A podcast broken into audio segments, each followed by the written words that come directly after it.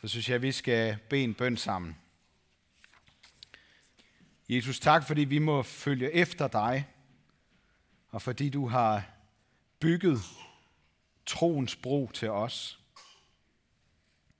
Jeg beder om, at du vil være her og tale til os med din ånd, både til os og til børnene nedenunder. Amen. Og vi skal meget apropos lytte til det gode og hellige budskab, som vi er blevet betroet i øh, Lukas evangeliet her i dag. Jeg vil læse nogle vers fra kapitel 17, hvor der står sådan her. Apostlene sagde til Herren, giv os en større tro. Herren svarede, havde I en tro som et sennepsfrø, kunne I sige til dette morbærtræ, ryk dig op med roder og plant dig i havet, og det vil adlyde jer. Hvis en af jer har en tjener, som pløjer eller er hyrde, vil han så sige til ham, når han kommer hjem fra marken, kom straks og sæt dig til bords. Vil han ikke tværtimod sige, lav mad til mig og bind kjortlen op om dig og vart mig op, mens jeg spiser og drikker. Bagefter kan du selv spise og drikke. Mund han takker tjeneren, fordi han gjorde det, han har fået besked på. Således også I. Når I har gjort alt det, I har fået besked på, skal I sige, vi er unødige tjenere, vi har kun gjort, hvad vi skulle gøre. Amen. For nogle år siden, der, øh, der havde min søn Anton en udfordring med, at hans skolekammerater ikke troede på alle de spændende historier, han fortalte dem. Og det var nok også, fordi nogle af dem var lidt for gode til at være sande. For eksempel den om, at svaler kan pippe, selvom de er døde. Så da han fortalte om, at øh, vores bil var brændt i København, og at vores venner fik en bil ind gennem huset, så troede de ikke på ham. De ville se det, før de troede på det. Og er det ikke også sådan, vi og mange andre kan have det med kristendommen? Det er simpelthen lidt for gode historier ind imellem de der historiske beskrivelser.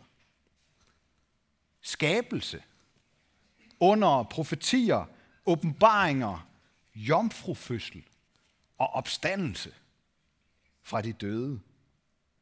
Noget af det gad vi godt lige se, før vi tror på det. Vi læste for nylig derhjemme om en præst, der fortalte sine konfirmander om en rodekasse, han havde til at stå ude i øh, garagen, der var fyldt med øh, sådan alle mulige efterladenskaber, søm og beslag og ledninger, og noget maling, nogle heksehylder, raketter fra nytårsaften, en halv flaske terpentin og nogle gamle klude og lidt forskelligt andet. Og, og det, der skete derude, det kunne han ikke forklare dem. Måske var det noget sollys, der sådan kom ind igennem ruden, og så ramte nogle glasskår, der fungerede som sådan en slags forstørrelsesglas, som fik hele kassen til at eksplodere. Og efter det her kæmpe brag, og da støvet sådan lige havde lagt sig, så gik præsten ud for at se i garagen der, hvad der egentlig var sket.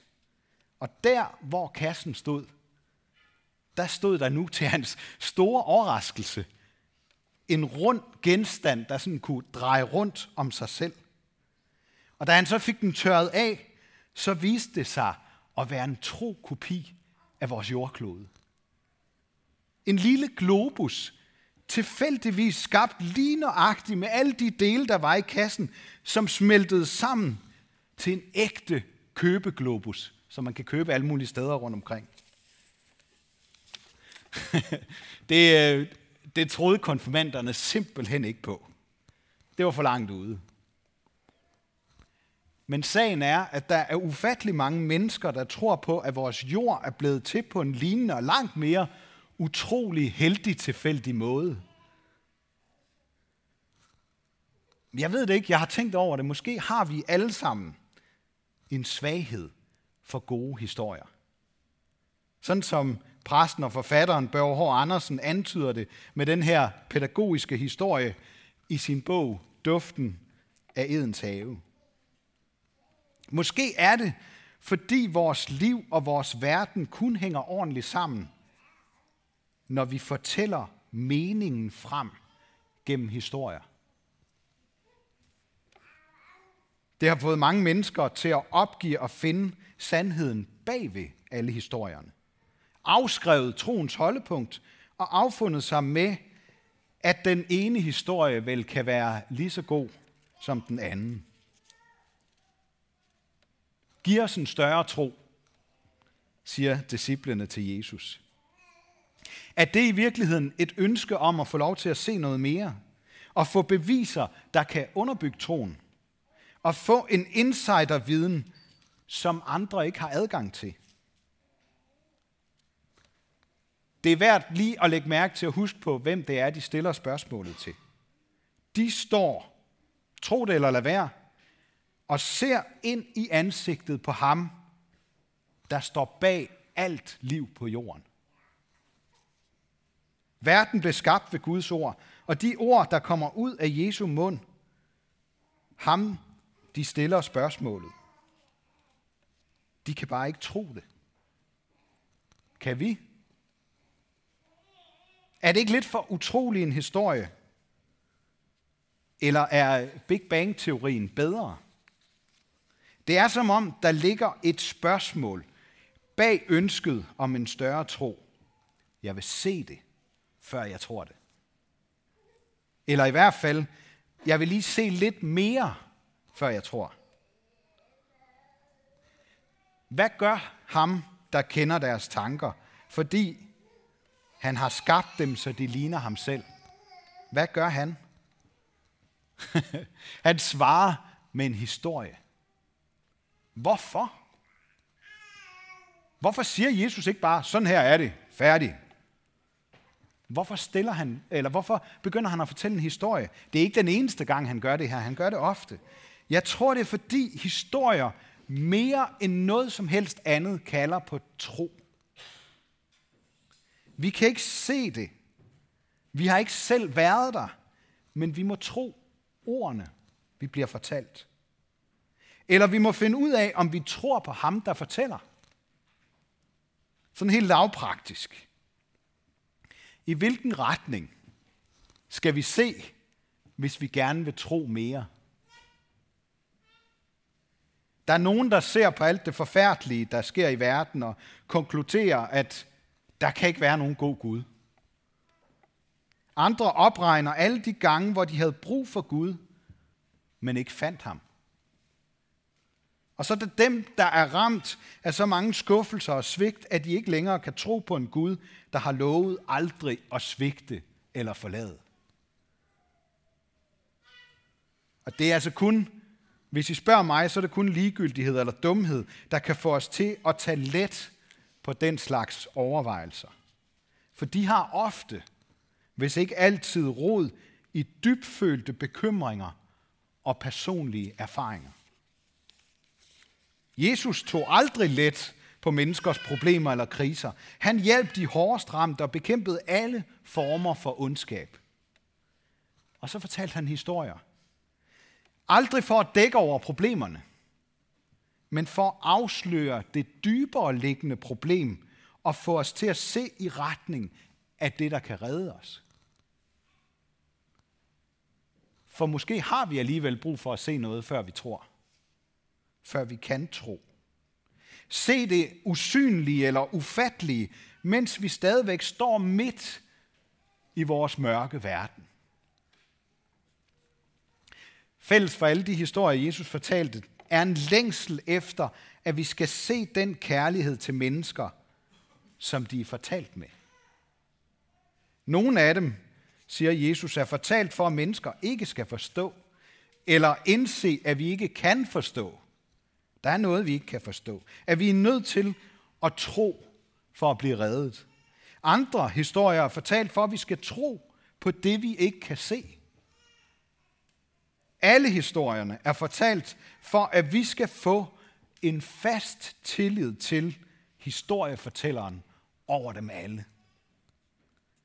Jesus er ham, der har givet os alle evnen til at fortælle historier.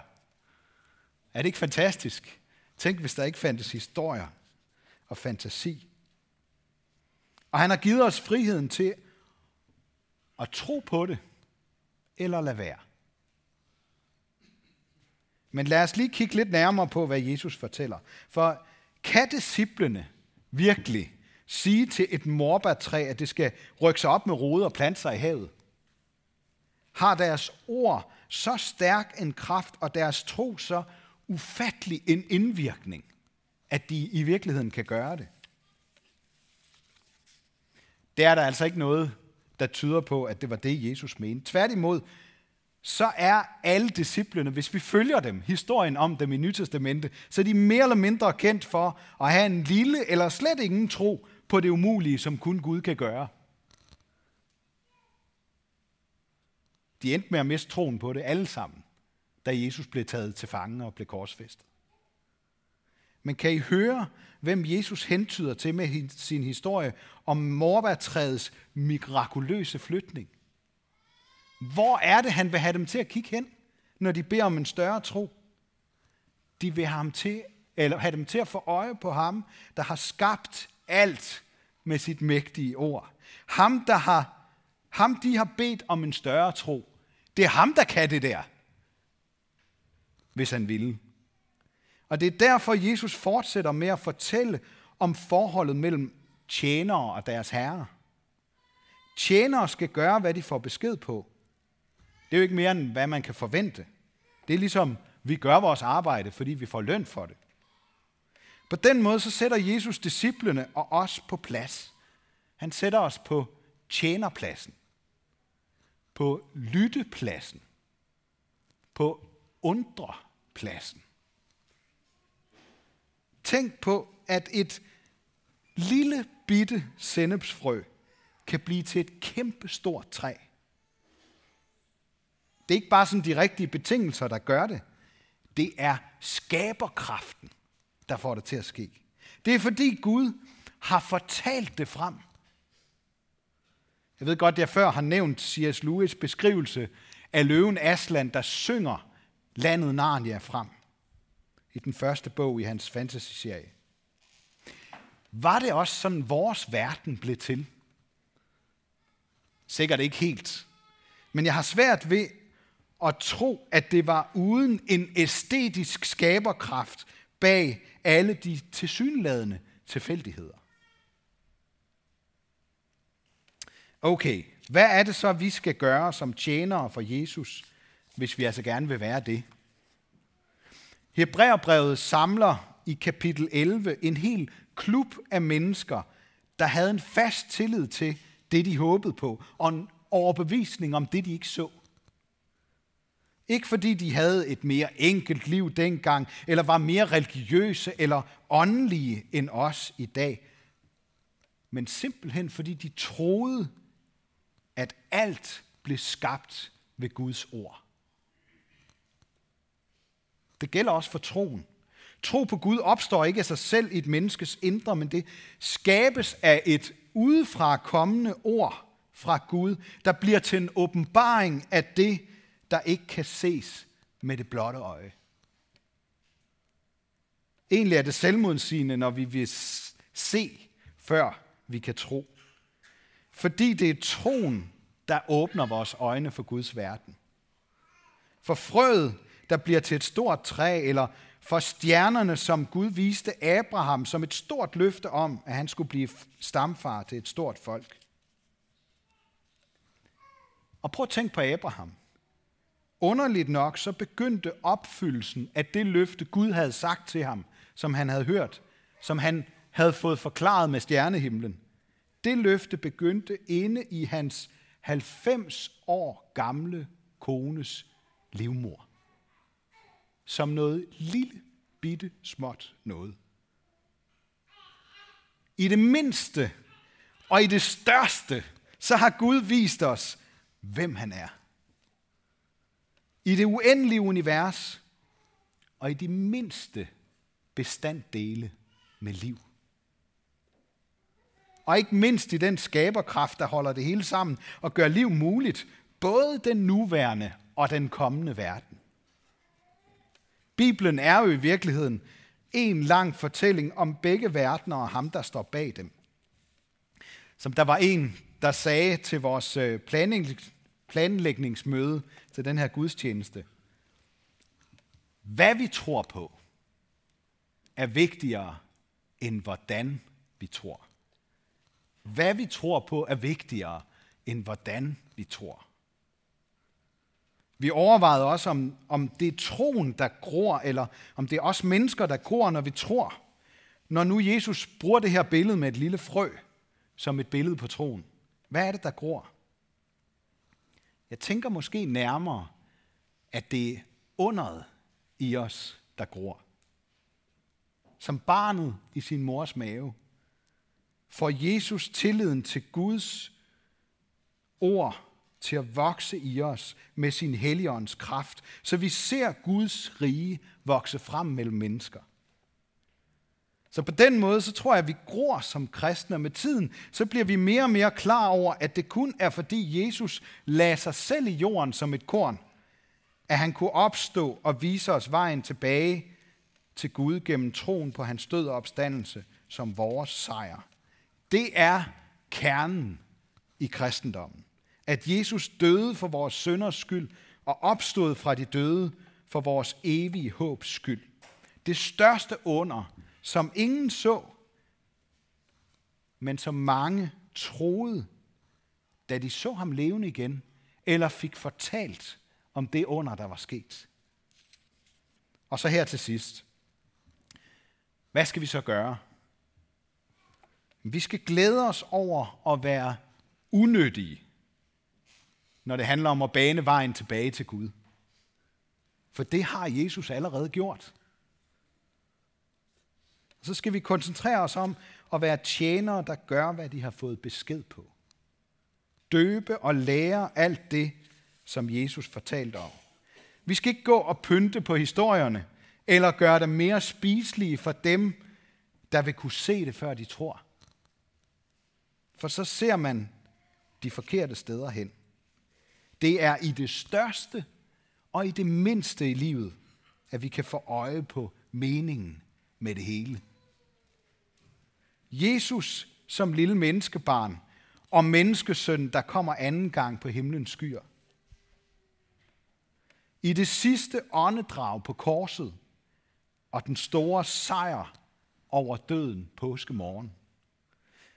I det sidste farvel på bjerget, da Jesus blev usynlig for sine disciple, og i det store pinseunder, da de hørte og så Guds ånd komme over dem.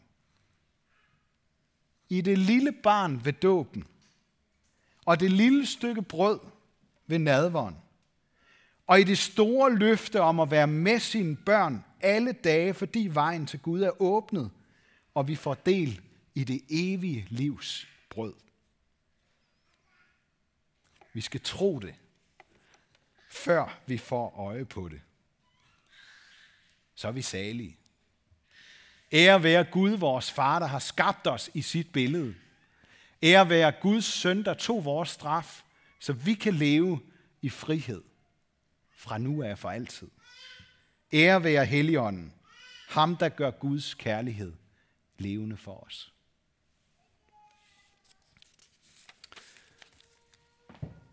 Så synes jeg, at vi skal rejse os op og sammen med Paulus ønske for hinanden, at vor Herres Jesu Kristi nåde, Guds kærlighed og Helligåndens fællesskab være med os alle.